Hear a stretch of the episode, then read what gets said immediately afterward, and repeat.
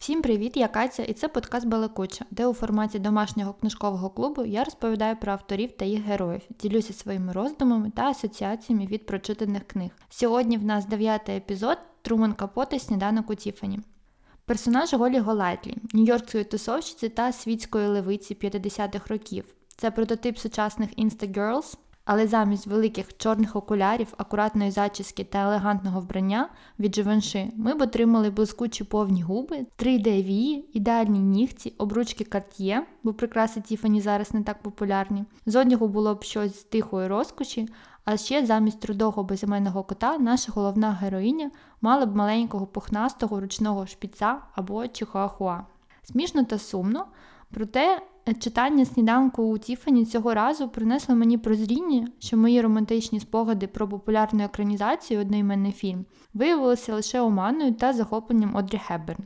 Насправді ж оригінал твору Трумена Капоти показує молоду жінку у всій наготі, самотню, розгублену мрійницю, яка легко кохає та швидко йде, ні за що не тримається і нікому не належить. Декілька слів про автора.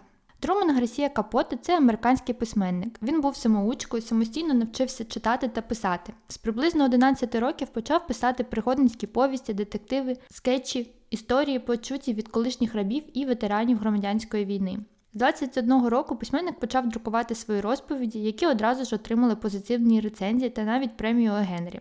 Труман Капоте став відомим завдяки оповіданням, романам та театральним п'єсам. Загалом за його творами було поставлено щонайменше 20 фільмів і телевізійних вистав. Два його твори вважаються класикою повоєнної американської літератури. Це Сніданок у Тіфані 1958 року та З холодним серцем 1965 року. Труман Капоте є одним з найголовніших представників південної готики поряд з Гарпер Лі, Вільямом Фолкнером та Теннесі Вільямсом. Головні типи його творчості це художня література та документалістика. Поте писав у жанрі невигаданого роману або так званої нової журналістики. Письменник вів світське життя, був відкритим гомосексуалістом, і це в ті часи, коли суспільство ще не приймало це та ніяк не підтримувало. Капоте багато пив, через що потім лікувався від алкоголізму та наркоманії. Важливо зазначити, що письменник не дожив до свого 60-річчя, причиною смерті став цироз печінки, викликаний наркотичним токсикозом. Капоте був відомий своїм характерним високим голосом, неординарною манерою одягу та своїми вигадками. Він подорожував у різноманітних соціальних колах, спілкувався з письменниками, критиками, бізнес-магнатами, філантропами, голівудськими та театральними знаменитостями, королівськими особами та представниками вищого суспільства як у США, так і за кордоном. Мені здається, що якби Труман Капоте жив сьогодні, то певною мірою відносився би до популярних інфлюенсерів, блогерів, щось на кшталт цієї соціальної групи. Для Капоти сніданок у Тіфані став поворотним пунктом, так він пояснював у інтерв'ю. Цитую. Я думаю, що у мене було дві кар'єри. Однією з них була кар'єра перечасно дозрілої молодої людини, яка опублікувала серію книжок, які насправді були досить видатними. Я навіть зараз можу їх читати і оцінювати схвально, наче це чужа робота. Моя друга кар'єра почалася, мабуть, справді зі сніданку у Тіфані. Це передбачає іншу точку зору, певною мірою інший стиль прози. Насправді, прозовий стиль є еволюцією від одного до іншого, обрізанням і витонченням до більш приглушеної, чіткої прози. Я не вважаю це таким спонукальним у багатьох відношеннях, як інші, або навіть таким оригінальним, але це складніше зробити. Але я далеко не досягнув того, що хочу зробити, куди хочу прийти. Імовірно, ця нова книга настільки близька, наскільки я збираюся досягти, принаймні стратегічно. Загальні деталі книги. Жанр повість у деяких джерелах вказано як короткий роман, проте там лише 100 сторінок, тому не знаю, як це може бути схоже на роман. Видавництво Penguin Books, рік видання 2011. Я читала книгу саме мовою оригіналу, тобто англійською. Трохи історії публікації твору. Спочатку повість мала бути опублікована в номері Harper's Bazaar за липень 58-го року. Капоти продав її за 2000 доларів. Але видавець почав вимагати змін у різкій мові, на що письменник погодився та вніс ці зміни. Але видавець все одно вирішив не друкувати твір. Основні причини відмови це мова та тематика, бо вони вважалися невідповідними, і було занепокоєння, що Тіфані на той момент великий рекламодавець журналу Harper's Bazaar відреагує негативно. Роздратований письменник перепродав твір виданню Esquire за 3500 доларів для випуску у листопаді 58-му. і після публікації твір мав шалений успіх. Екранізація була вже за три роки у 61-му. Слід зазначити, що Капоте не схвалював численні зміни в розповіді. Так само Капоте не схвалював головну акторку Одрі Хепберн, оскільки він хотів бачити у ролі Голлі Мерилін Монро. Назва сніданку Тіфані взята з популярного в колі Капоте анекдоту про неосвіченого іногороднього, який, коли його запитали, який гламурний нью-йоркський ресторан він хотів би відвідати, відповів: Ну, давайте поснідаємо у Тіфані. Сюжет. Дія твору відбувається у верхньому Іст-Сайді на Манхеттені в останні роки Другої світової війни і описує період життя 18-річної дівчини на ім'я Голі Голайтлі. У перших чернетках рукопису вона називалася Коні Густавсон. Голлі проводить свій час у вищому світі, веде екстравагантне життя, приходить додому на світанку після барів та ресторанів. Біля її дверей завжди очікують чоловіки, більшість з яких заможні та набагато старші за Голлі, які вимагають продовження банкету. Розповідь у творі ведеться від імені молодого письменника, який є сусідом Голлі та який захоплюється нею, принаймні на початку. Головні герої твору. Наша головна героїня це Голі Голайтлі. Вона живе одна у Нью-Йорку, не має багато побутових речей, але має велику кількість нарядів та рудого кота без імені. Гроші на життя Голі отримує від забезпечених чоловіків різного віку. Вона бере з чоловіків плату в 50 доларів за похід до дівчачої кімнати та ще 50 на таксі, аби доїхати додому. Мені це трохи нагадує такі певні історії зі шлюбними агентствами, схеми з таксі, ресторанами тощо. І виявляється, що це зовсім не нова схема, а існувала вона дуже давно, ще у 50-ті роки. Тож треба вивчати історію та читати книжки, тоді, можливо, буде легше сприймати сучасний світ таким, який він є, та менше дивуватися від того, що коїться навколо. Окрім грошей від своїх прихильників, Голі також має зв'язки з мафією. Дівчина бере плату у 100 доларів за щотижневий візит до мафіозі Салі Томато, який відбуває термін у в'язниці Сінг-Сінг. Хочеться сказати, що Голі працювала на мафію впродовж семи місяців, але так і не зрозуміла, що вона робить. Це нам говорить про те, що або вона була не дуже розумна, або їй було байдуже на те, що відбувається. Вона все легко сприймала, а додаткові гроші використовувала на задоволення власних потреб. Що ще ми знаємо про Голі? Це не її справжнє ім'я. Насправді її звати Лула Мей Барнс, а прізвище в неї від ветеринари з Техасу на ім'я Док Голетлі якого, за якого вона вийшла заміж неповнолітньою, коли їй було лише 14 років. Голі та Док Голайті зустрілися, коли дівчина та її брат Фред крали на фермі у доктора молоко та яйця. Дорослий чоловік прийняв двох дітей і явно скористався ситуацією, одружившись з Лула Мей. Так, у 14 років вона стає господаркою ферми та матір'ю для чотирьох дітей лікаря від попереднього шлюбу.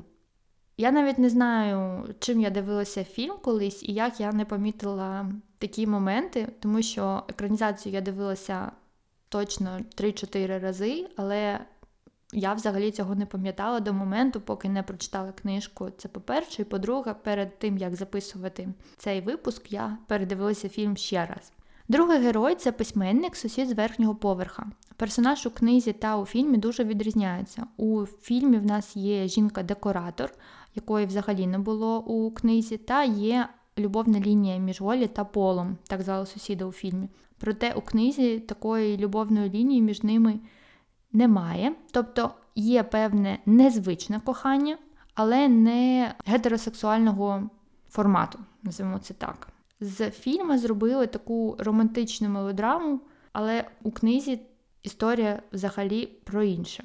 Ще один персонаж це О'Джей Берман, агент Голі. Він її знайшов та намагався зробити з неї актрису. Він розуміє, що Голі брехуха, але він все одно добре до неї ставиться, називає малою та прощає її брехню, бо вважає, що вона просто сама вірить у те, що розповідає. Голі мала проходити проби, але несподівано полетіла в Нью-Йорк, і коли її агент попросив повернутися назад, вона відповіла, що не хоче. А чого вона хоче, вона не знає. А коли дізнається, то обов'язково повідомить про це Оджея. Це коротко про те, якою була Голлі. Інші персонажі це Мег Уайлвуд модель, нібито подружка, але скоріше знайома Голі. Расті Тролер, багатій, з яким хотіла бути Голі, аби вирішити своє фінансове становище, проте він вп'яте одружився з Мег. Хосе да Сілва, з Бразилії, ще один чоловік у житті Голі, який мав забрати її з собою в Бразилію, проте покинув через те, що відкрилася правда про її зв'язки з мафією.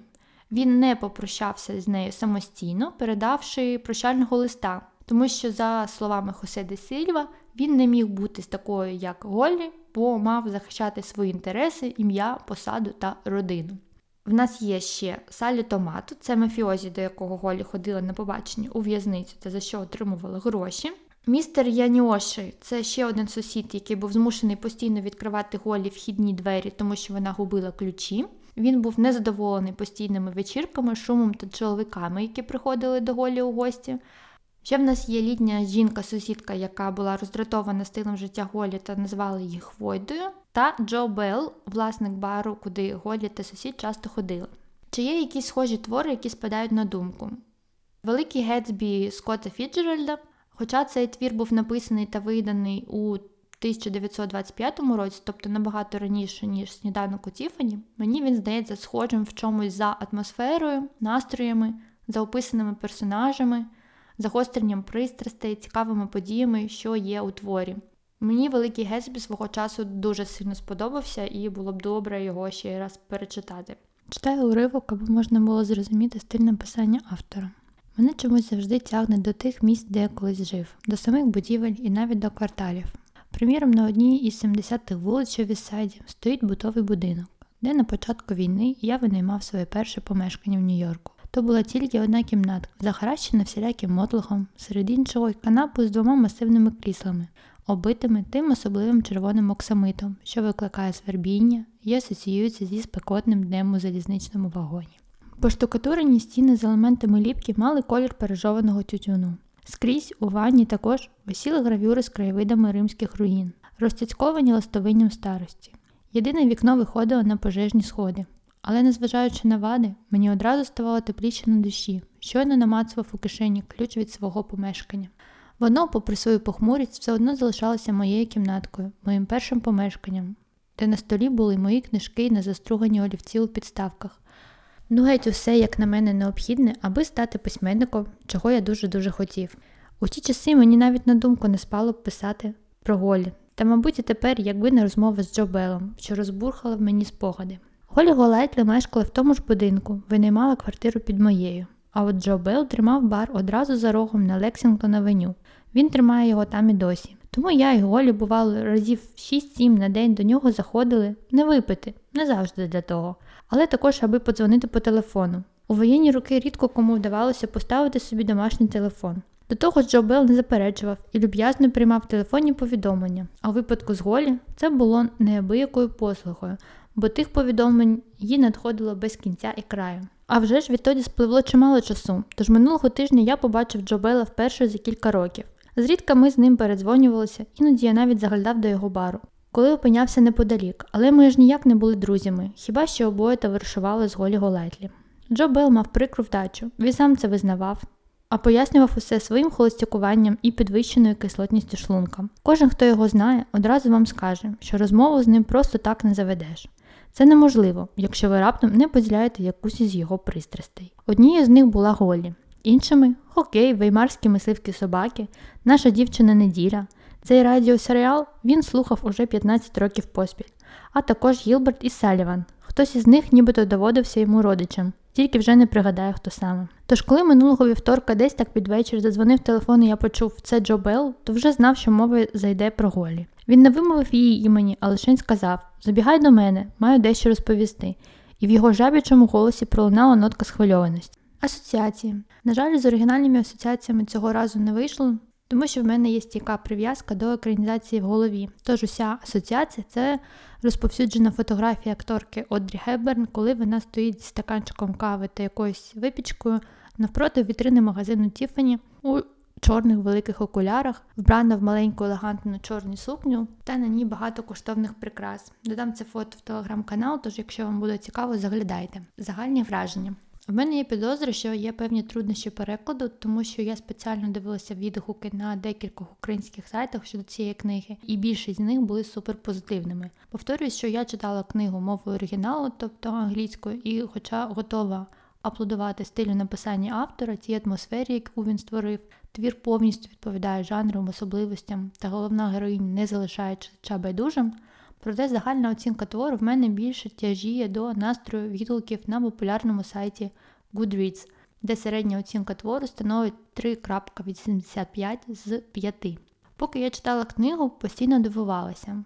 Мене не відпускала думка, що тут щось не так, бо у фільмі все взагалі інакше. Як так вийшло, що Голі неодноразово не лише описують, а ще й прямою мовою називають хвойдою у книзі, а у фільмі вона ледь не ікона, стильна нью-йоркська старлетка, легка, романтична, весела та безтурботна.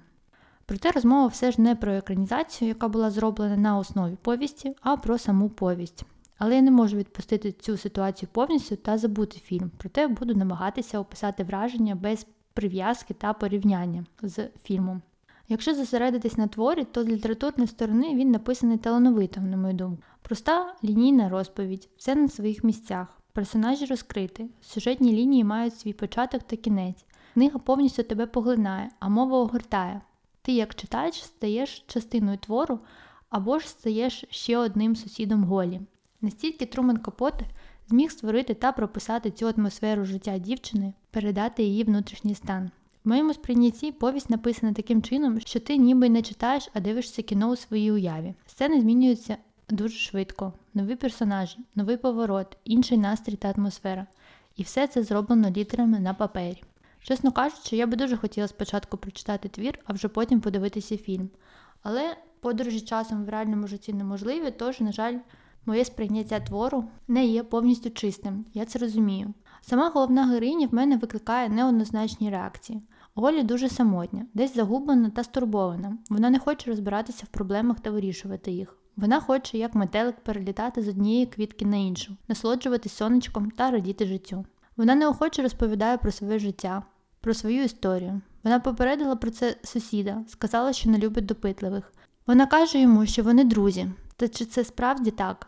Чи готова вона до справжньої дружби, де треба ділитися чимось важливим та бути відвертою? Олі не знає, хто вона, вона не хоче нікому належати, вона випускає свого кота на вулицю, бо не бажає ніяких прив'язок та відповідальності за когось. При цьому вона обожнює красиво вбиратись, очні вечірки, яскраве життя, отримувати легкі гроші та не думати ні про що серйозно. З одного боку, хочеться засудити таку поведінку та взагалі сказати, аби вона прийшла до тями та зібрала своє життя докупи. Але потім я згадую, що їй 18 років, і ще йде Друга світова війна. Ще раз, їй 18 років. В неї немає родини. Брат загинув на війні. Ніхто про неї не піклується. Це її робота, вона нікому не довіряє, як поранена пташка у клітці, так я її сприймаю. Чи можна якось оцінювати її дії та стиль життя? Думаю, що взагалі-то ні.